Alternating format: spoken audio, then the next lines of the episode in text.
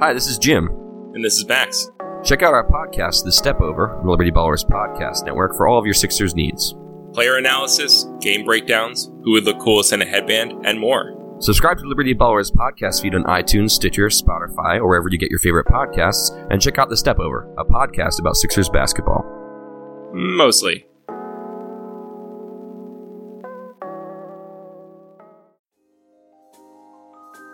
Michael Kist, Benjamin Solak. It's the Kist and Solak Show, presented by SB Nation and Bleeding Green Nation.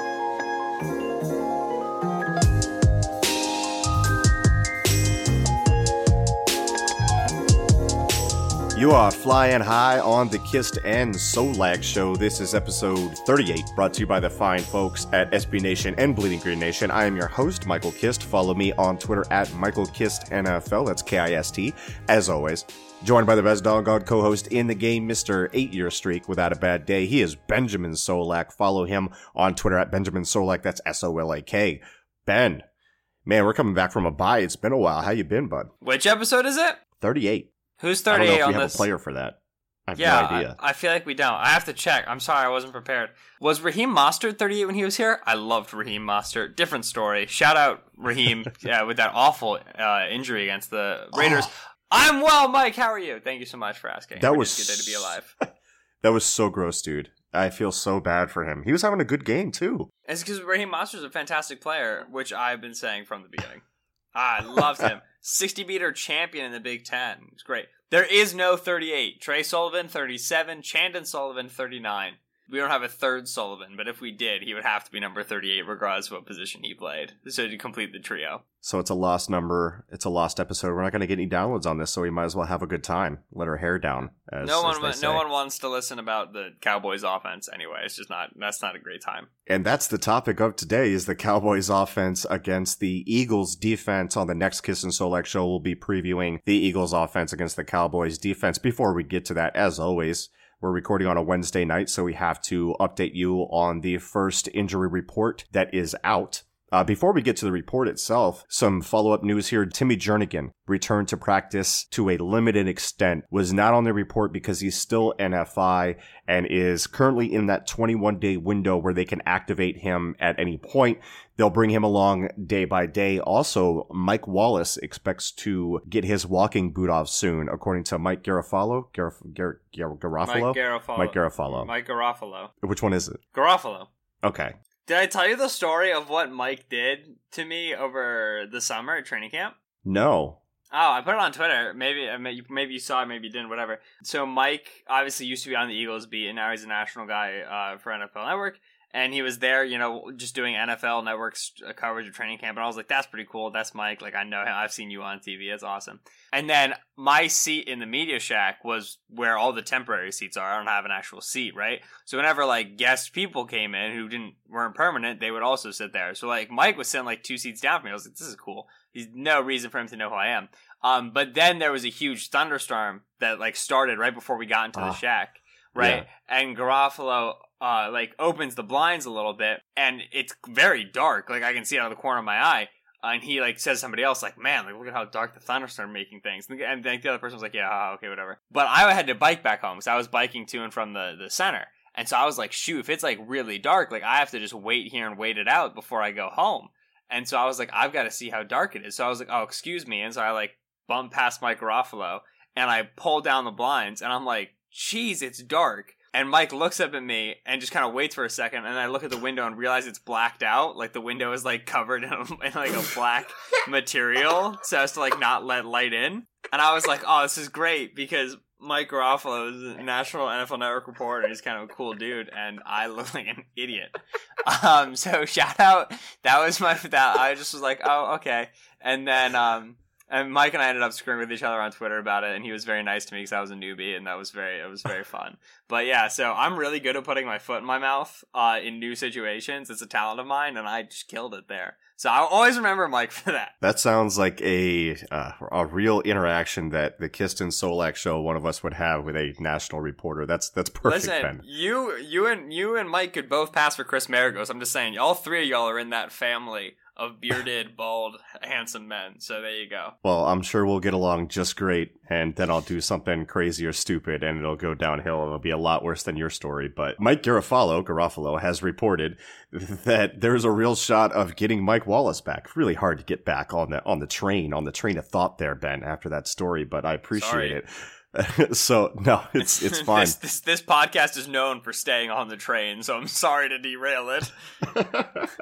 so there's a real chance that Mike Wallace could come back at the end of the season is what I'm is what I'm saying here. And let's pull up the old report here as far as the Eagles go. Did not participate Sidney Jones with his hamstring. He's saying that if everything goes okay, that he'll be back not this week, but the following week against the Saints. Everything has to go perfect with that, though, and there's still a chance it might not happen. Jason Kelce was out, was an injury related.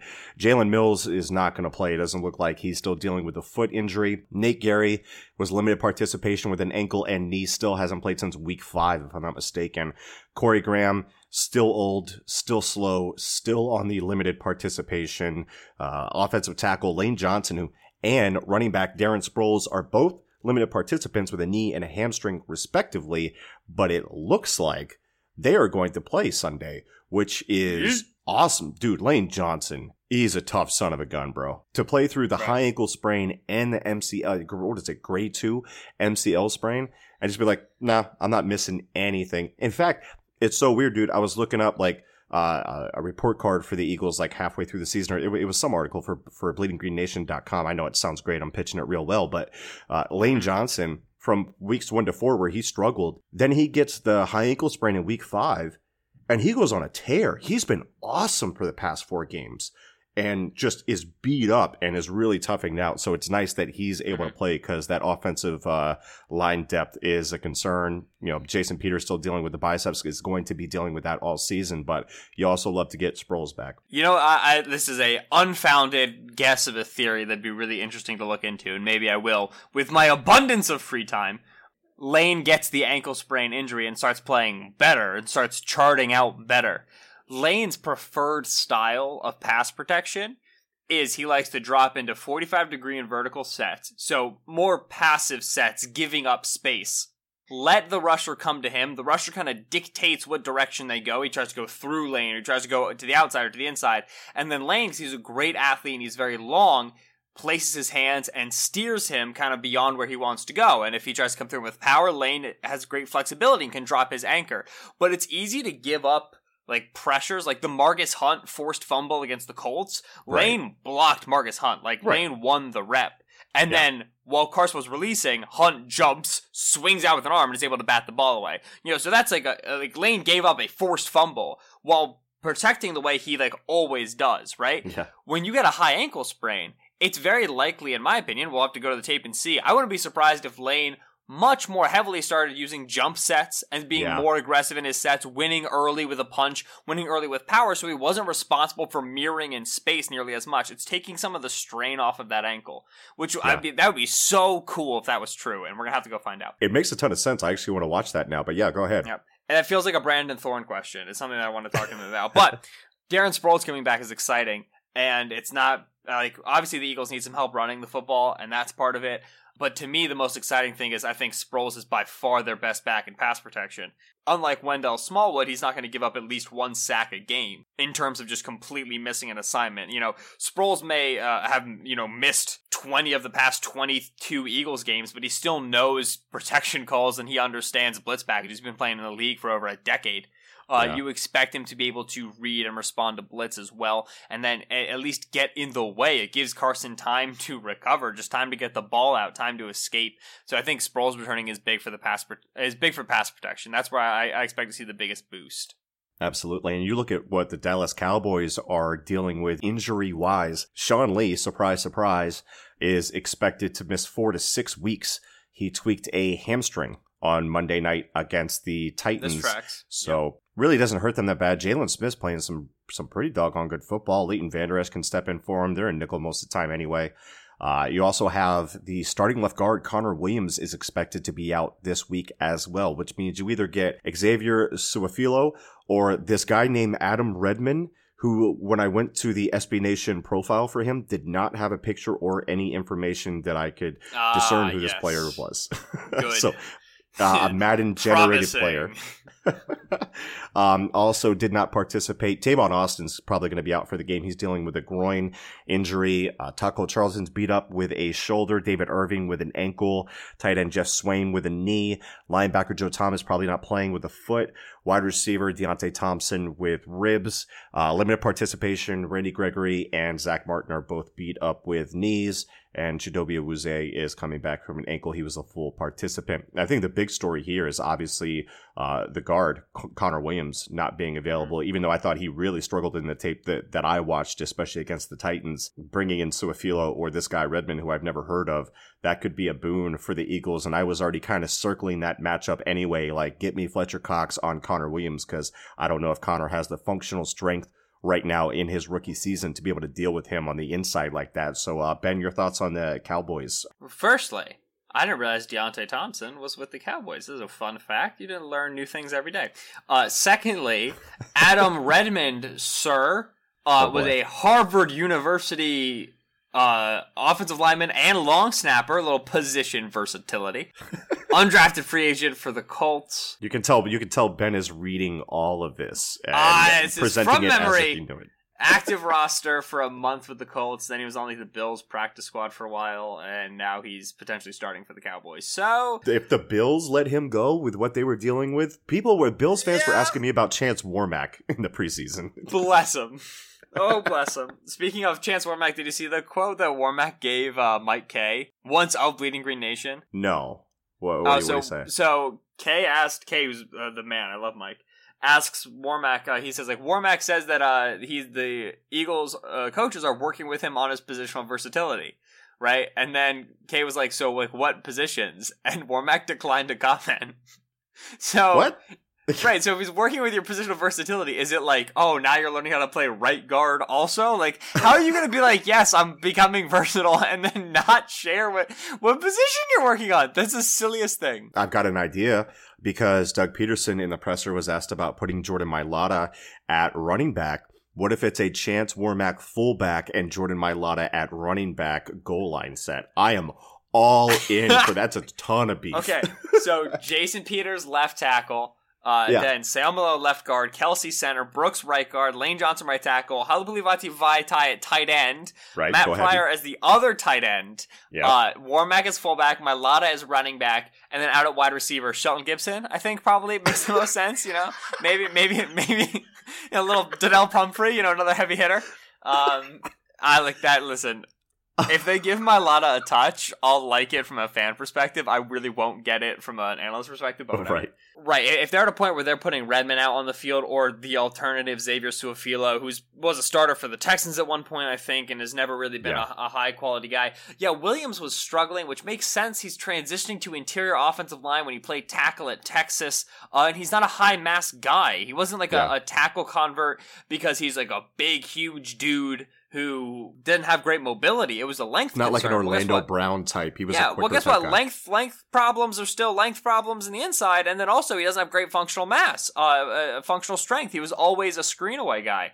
Uh, so I didn't like the the idea of transitioning him to guard, and I don't think it's going particularly well. I think he'll be fine after some learning, uh, but I just don't see how it plays to your player's strengths. Whatever. Yeah, the Cowboys are super interesting to me from an offensive line perspective because obviously they're dealing with some health issues. I think Tyron Smith's quality of play has dropped a bit. You know, dealt with back injuries, and, and back injuries are really going to hurt a tackle simply because of the amount of strain that you're putting on your posture in your kick sta- in your kick slide.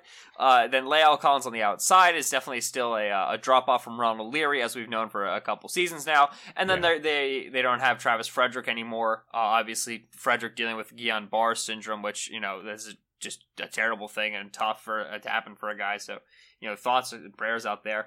Uh, and then now you got Connor Williams. This offensive line has been struggling. I think, and and I'm interested to hear your thoughts. I, I told you I had a question I wanted to ask you on air. This is the question. I would argue another reason this offensive line is struggling is because I can't identify an offensive identity in the running game for this team. Like Yeah. what what style running team are they? Tell me. Well, let's see. I've got the notes on on what they like to run here. You're gonna see, uh, you're gonna see duo. Wh- which uh, you get Yes. the two inside double teams, and Elliott picks his lane based on the Mike linebacker's decision. And Elliott does show fantastic vision and patience to set up his blocks on those. They'll run I formation delay lead like it's the 1990s. They sprinkled in Wham. We've talked about Wham a thousand times on here and in articles for bleedinggreennation.com. And as a side note, I thought it was interesting. They ran a Wham earlier on against the Titans. The Titans had a slant on and it just totally blew it up. Jayon Brown was like right in the hole for it. That didn't work. They they, they do a lot of counter, a lot of crack toss from heavy sets to try to outflank. Dude, it's and and then like some zone. Like I don't see a consistent theme from them that they necessarily work off of. They just feels like they have like 20 different concepts that they aren't necessarily fantastic at right now as a unit. I would rather with a newer unit like trying to gel together and you got Williams and, and Collins trying to work together and they're, they're a little miscast and then you have your center being replaced. I would rather them try to be good at one thing than try to do 20 different things. That's what I saw. What did you see, Ben? Yeah, so here's my thing. I watched three games of the Dallas Cowboys.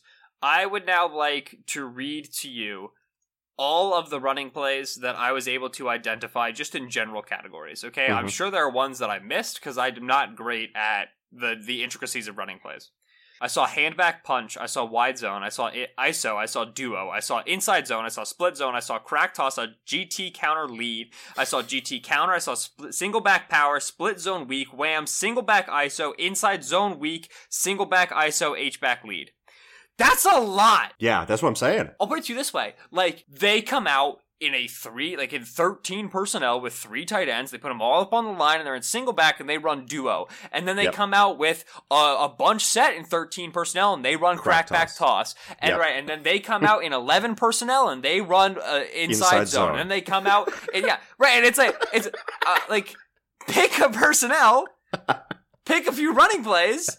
Stop this. You know what Yeah. I mean? Like to me, you're greatly like you're you're asking your offensive line to do so much Yeah. in terms of all the different schemes you're asking them to execute and it becomes predictable and stale you know what i mean like i never once looked at you know uh prescott under center with a fullback and a, and a halfback in the eye behind him and went like oh man like let's watch out for anything besides like you know iso lead or yankee off of iso lead I Right. never once saw them come out in 13 personnel with like double wing and go like, let's look out for anything besides duo and wide zone or PA rollout levels. You know, like it's it's it's, Right. it's obviously you're not going to hit 100%, but like when they're in bunch, it's crack toss or it's inside zone weak, eh, or if they're passing it, it's high low across the middle of the field. Yeah. They're very like here's the in this personnel we run this and in this personnel we run this and it's just stale and I don't find it very uh, uh, imaginative or tricky in my opinion. You know what I mean? Yeah, they don't do enough off of all those concepts because their passing game is basically the same thing all the time. You see those shallow crossers with the dig over top, and you've got a pivot route with Cole Beasley. and You've got runoff guys on that. out- It, it- it's so weird, and and obviously, Ben, and refocusing here and, and getting into some of the more major themes of this offense as we preview them for this Mhm. game. I don't think there's any question that their offense is a massive issue for them right now. And one of my major issues is why aren't they using Dak Prescott's legs? You've got a mobile quarterback, and you look at his game log and you see the Jaguars game 11 rushes, 82 yards, and a touchdown. That's the only game in which he's had double digit rushes. Against the Titans, two rushes, 11 yards. Both of them were scrambles. Why? If your run game isn't giving you what you need, and Dak isn't a quarterback that can solely win with his arm, what's up with the vanilla game plan there? Why ignore his best asset right now, his best friend as a quarterback? Our friend, John Owning, he wrote a piece for Sports Day Dallas News, and in it he says, quote, taking Prescott's legs out of the game plan would be like dulling a sword before a duel, unquote. And I think that's a fantastic quote to explain that. And Ben, we recently got to watch the Panthers run game and how creative it is and how they utilize Cam as runner. And this, compared to this Dallas offense, they're like polar opposites in like the worst way uh, to what Norv Turner is it, Norv Turner is doing successfully in Carolina. Who, by the way, they run play action like seven percent more than Dallas. But Ben, you're raising your hand. Go ahead. Car- well, so Carolina, I'm so happy you brought up Carolina because I'm talking about kind of this stale, segmented personnel and formation tells. And the one thing that Carolina does so well is they Yeah. come out with you know, like the same four, five, six skill players. You know, they're just kind of like rotating guys, but it's the same basic set. And they come out in, in the same like 11 personnel and they're just running like, you know, deuce left or they're running like trips right, you know, whatever. And you don't know who's going to motion and what they're going to do. And they're running everything out of pistol and they're running stuff out of the gun. And, and when Newton goes under center, there's a lot of different things. Everything is, is, is there's flow and there's there's there's confusion and there's deception because they're not tipping their hand with what they're doing pre-snap. They are the antithesis of Dallas in this way. Yep. The, the Turner offense makes sense. It's constructed as like a gestalt. There's an actual whole picture. Whereas Linehan is just like, well, like you know, back in my day when I saw the I formation, that's what we ran out of it. So we're running this out of it, and like this is what you can run on a bunch sets. We're doing this. And there's no ingenuity. There's no innovation. so, and and I love the point you brought up with with Prescott. I think we gotta we gotta talk a bit about Dak. Let's do it. Yeah. Yeah, why aren't you running him outside? I agree with you. You got a mobile quarterback. Do it. Give him half field reads. Get the defense flowing. It makes sense. And they do some split zone boot stuff, and I think that's good. And they should do more of it. But a big reason that I would be pulling him and moving him is because Dak is really struggling under pressure, in my opinion. I haven't Yeah. looked specifically at his stats under pressure, but to me, it's not so much like, all right, when he's pressured, what's happening? It's the second Dak sees color, he's bailing, he wants to get rid of the football, he's frantic. His mechanics go, th- I mean, through the wood chipper. His mechanics go out the window when he feels a hint of pressure. Like, you know, one of Carson's greatest strengths is his ability when he knows a hit's coming or when he knows he's got pressure, he can still deliver a great football with good upper body mechanics even when his lower body area is compromised. Dak doesn't have that, right? He loses his hip torsion, his arm slot goes all over the place, and he can't control the, the flight of the football. And that's where you see a, a lot of balls for Dak are just sailing into the boundary uh, especially up the field, and and and and because to me he can't keep his upper body mechanics stable under pressure whatsoever.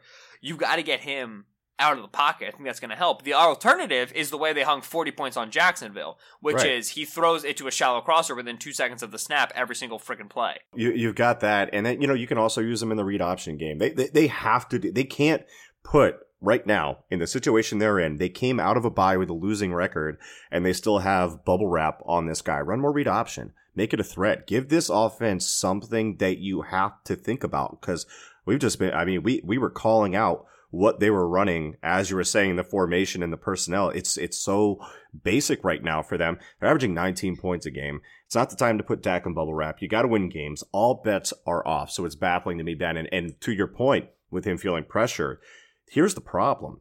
So the Eagles have only played one game this year where a quarterback they they've only gone over 2.4 one time. That was the Jacksonville Jaguars. They sacked Blake Bortles four times that game. Now, for context, in 2.4 seconds, that would average fourth in the league if it were an actual quarterback. Sam Bradford leads the league at like 2.31 at as the quickest time to throw.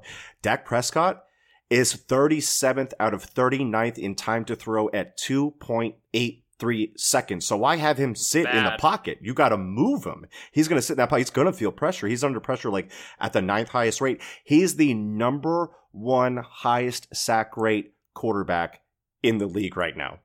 He is a mobile quarterback that is taking a sack like that, that's holding onto the ball. They're not moving him with his legs. None of it makes any sense to me, Ben. Like, I would fire this staff so quick.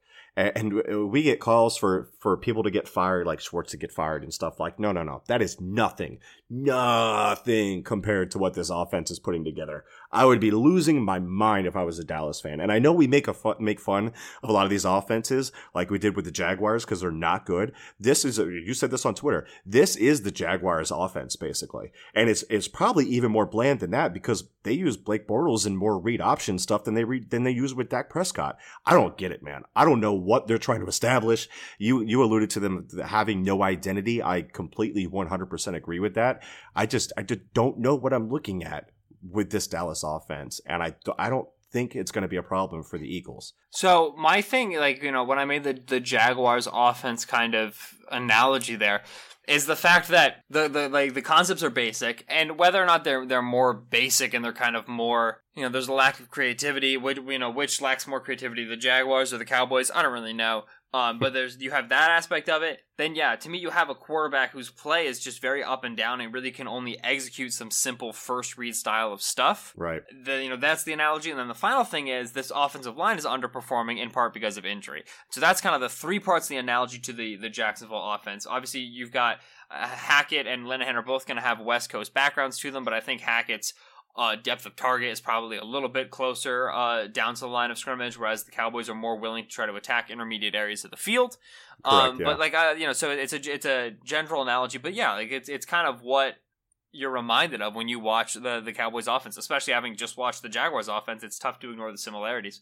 Um, the last point that I think I would make about Dak, like you said, holding onto the football and, and, keeping the ball in the pocket for so long, he just seems to me really unwilling to test man coverage uh, in Yeah. terms of he'll see he's got a one on one either pre or post snap, and he'll look it down, he'll hitch and he'll hitch and he'll hitch, and then he'll bury it. He won't.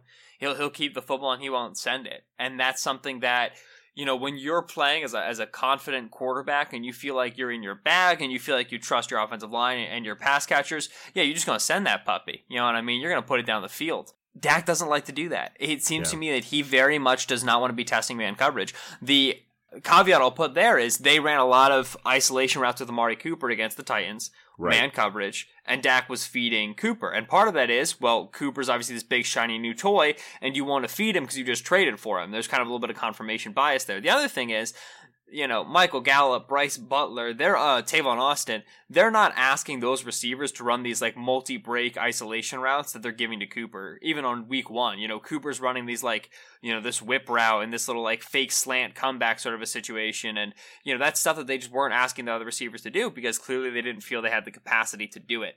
Um, so the, you know, maybe Dak's ability to just trust in on Cooper is going to improve his ability to get the ball out a little bit quicker, especially when they just designate Cooper as the ba- as the read, uh, you know, man on man, isolated, you know, on the backside or what have you. But I don't think Cooper is a, a panacea. I don't think he solves the entire problem, and Dak Right. still kind of need, you know. Dak still needs to be able to trust him very quickly, having just traded for him, and then you kind of hope that that trust improves his confidence and spills into everything else. That's really what I think the Cowboys are banking on in terms of the, the trade for Cooper in this season. And we can laugh about the Cowboys giving up a first round pick that gets increasingly more expensive as the season wears on, but that's not really important for what we're talking about today because that missing first round pick wasn't supposed to play on Sunday. Instead, you get Amari Cooper and you have to deal with that on the field. And this Eagles secondary will be tasked with stopping him. If you remember, and I know there's a lot of these plays, so it's hard to keep track, but Amari Cooper burned Jalen Mills on a double move last year in week 16, 63 yard touchdown, simple slow go route. Mills isn't playing, but that doesn't mean that that danger isn't real because the rest of the secondary has been susceptible to the same thing too, just not at the same level. In fact, the Cowboys ran two of those sluggos uh, right around the red zone area against the Titans, and one was the 23 yard touchdown sluggo to Allen Hurns, which happened in the same area and the same side as the Devin Funchess sluggo on Darby, so look out for that. And just beyond the obvious double move stuff and the stuff that everybody talks about, Amari Cooper, for all of his issues with drops in the past and Gruden leaking, leaking out that there are work ethic concerns, which I said myself on here that I did not believe, I find it really hard to believe that Cooper isn't working hard because he is a crafty technician as a route Mhm. runner, always has been. And he flashed some of that on Sunday against the Titans. The pivot route for the touchdown was particularly crunchy and smooth at the same time. So you you look at these receiving corps, you, you've also got, and I, and I want to lead this over into a question to you, Ben. I'm going to make you pick an over under, but you've also got the rookie Michael Gallup, uh, rapper, first football player, second Cole Beasley, and a tight end. Name any tight end you don't really know about and that's the Cowboys tight end. It really doesn't matter. You'll see them try a lot of rubs with Beasley underneath from close alignments, and they'll they'll get him on a shallow cross or a pivot and a, and a dig over top of him. It's all very similar. But Ben, the Cowboys in eight games, they have thrown for over 200 yards in only three games. So full disclosure, they have done it twice in a row now with losses. Did it with Cooper in the building. You figure that they'll try to get Dak in a rhythm early, like they did against the Titans with some curls and some slants to work the soft spots in this cover three defense in front of the outside deep corners and away from the flat defender. So, with that in mind, the question is can he keep that rhythm? Can he expand on that rhythm? and make the more difficult throws in tough situations? And can he hurt the Eagles down the seams and downfield over under 200 yards passing for the Cowboys on Sunday? Over because either the Cowboys pass for a good amount of yardage in the first three quarters and they beat 200, or, Or- they don't and the Eagles jump to a lead and then they let the Cowboys get back in it throwing the football and they clear 200. To me, this is a situation where literally, like, this is going to sound stupid, but one of two things is going to happen.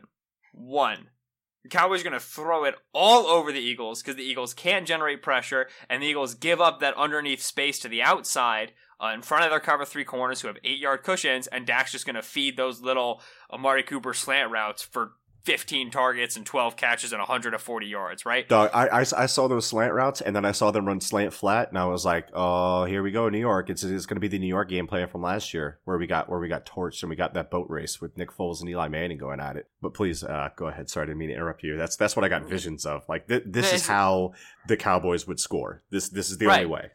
It's either that or they they won't be able to throw the football at all because the pass Right. rush will be getting home and the corner's going to be able to play aggressive down into the short routes. It's like it, to me like one of the poles is going to happen. It's either going to be the Cowboys passing attack shows up in a big way and everybody lauds the Cooper trade and oh my gosh, Dallas offense is saved, or Floodgates. uh, yeah, the the Dak Prescott 37th out of 39 quarterbacks in terms of time to throw is going to get his head taken off multiple times. You know, it, to me, to me, it's like one of the two extremes is going to happen. I would guess the second.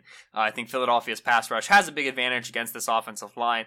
I think that you've got uh, Fletcher Cox going up against.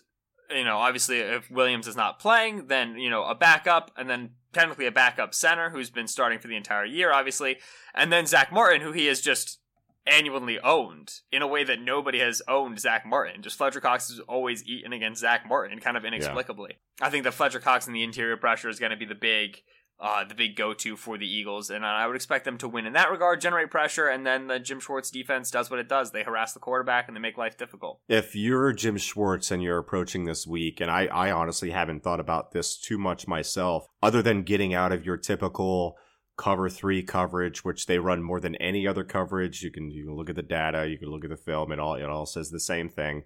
Is there anything different that you're doing for Dak?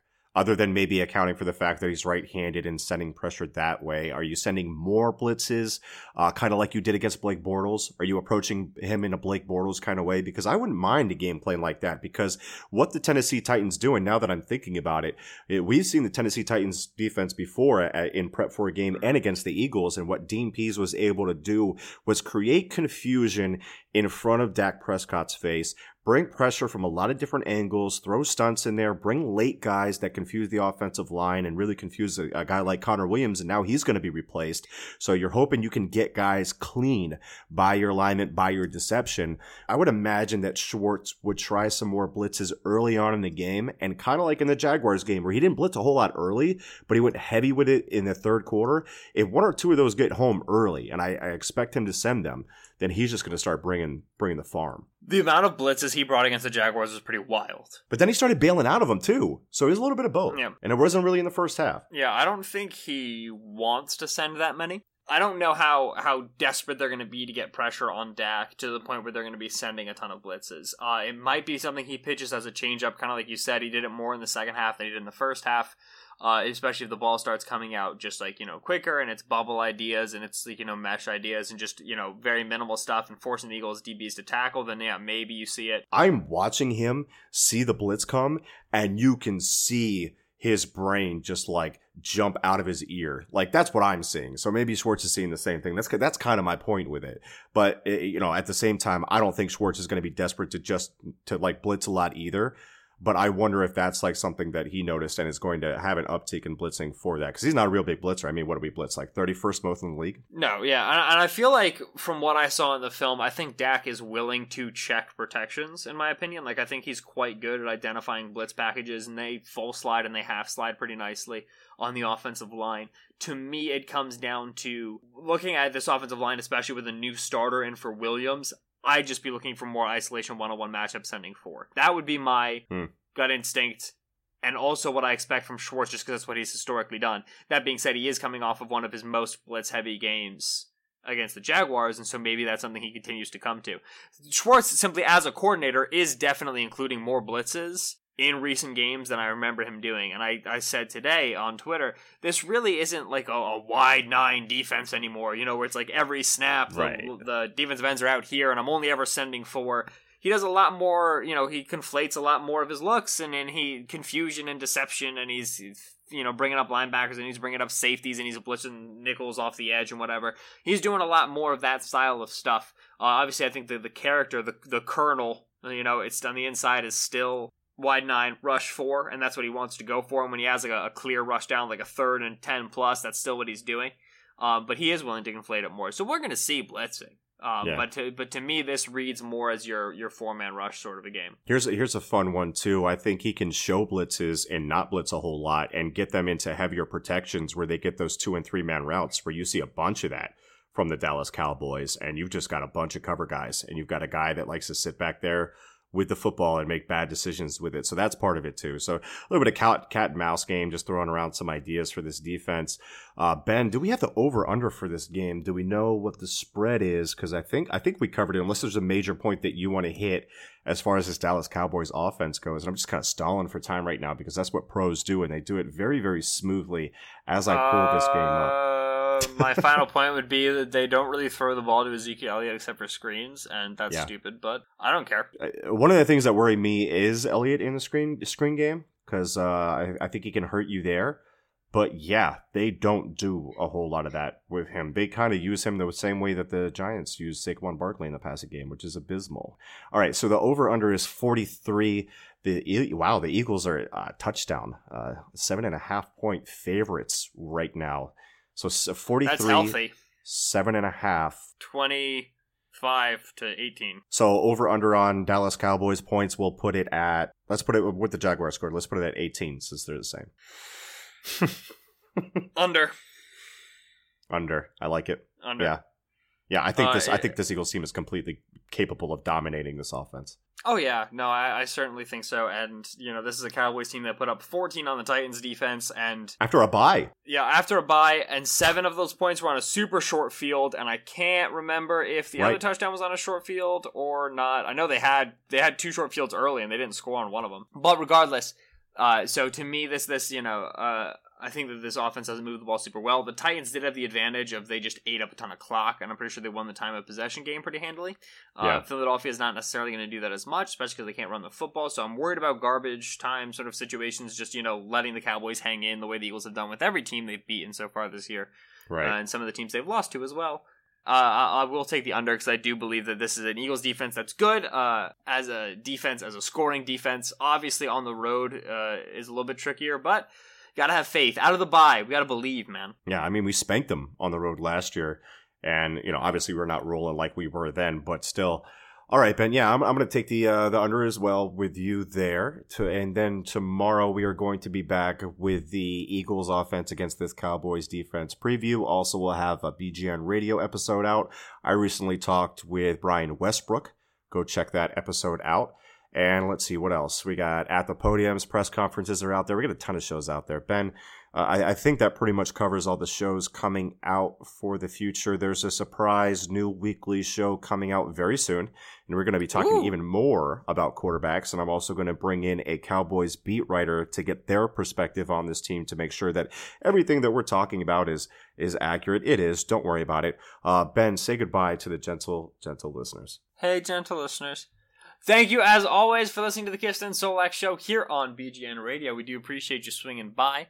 Uh, as always, I've been Benjamin Solak on Twitter at S-O-L-A-K. He's been Michael Kist on Twitter at Michael Kist NFL. That's K-I-S-T. Did I spell my last name right? I feel like I forgot the K. S-O-L-A-K. Don't worry about it.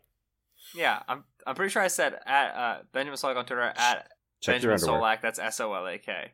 Yeah, I got it. We're good. All right, that's my name. I know how this works. Uh, yeah, this was the Cowboys offense against the Eagles defense tomorrow, which is Friday. It will be the Eagles offense against the Cowboys defense. And as Mike said, they're dealing with some injury there, uh, and you know they can't be expected to win without Sean Lee. So we will tell you how they will be weak without Sean Lee when we come back on that Friday episode. And you'll get all final predictions there as well. Eagles play on Sunday night. Excited to get done with this bye week, get back to some Eagles football, man. It's going to be good. You know what? You know what's funny is I have people that follow me, which I don't know why they do to begin with, but like every now and then, like I'm pretty level headed on Twitter. I don't troll like a whole bunch for just for trolling's sake, but every now and then I'll throw out like a Sean Lee Lion or, or like something like that, and I'll get like a message or like a tweet with like my at, so you can only see it if like you're both following us or whatever, because Mm-hmm. most people don't understand that, but. I'm just they're like I'm just so dis- I follow you for your knowledge and I'm disappointed that you would like that you would troll like that. I'm like, dude, I'm human. Uh, one out of hundred tweets. That's that's that's your gripe that I threw out a th- a 38 to seven joke. like, what's going on here? When did I get this reputation as a level-headed analyst? Right. I was just- about to say, who whomst among us is expecting you to be professional? And how can I how can we break the news to them? Have I not been getting that more lately than you would think? Someone called me level-headed the other day. A calm dude like Michael Kist. I was like, who is this person? Yeah, clearly uh, a poser, somebody who wishes they were a gentle listener, but has not put in the hours and does not understand. they haven't been A1 since day one, but all of you listening right now are A1 since day one because we all we got. We all we need.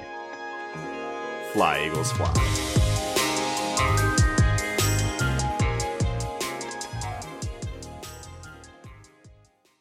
Hey guys, this is John Stolnis from The Good Fight and the Phillies podcast, Hitting Season, where I talk to Phillies beat writers, broadcasters, and fellow Good Fight bloggers, as well as national baseball writers, and the occasional interview with Matt Klentak and Gabe Kapler. Also, you'll get Continued Success, a Phil's podcast hosted by Justin Klugh and Liz Roscher, covering all things Phillies, and The Dirty Inning, a hilarious podcast hosted by Justin and Trevor Strunk, looking at the very worst innings in Phillies history. Make sure you are subscribed to the Good Fight podcast feed.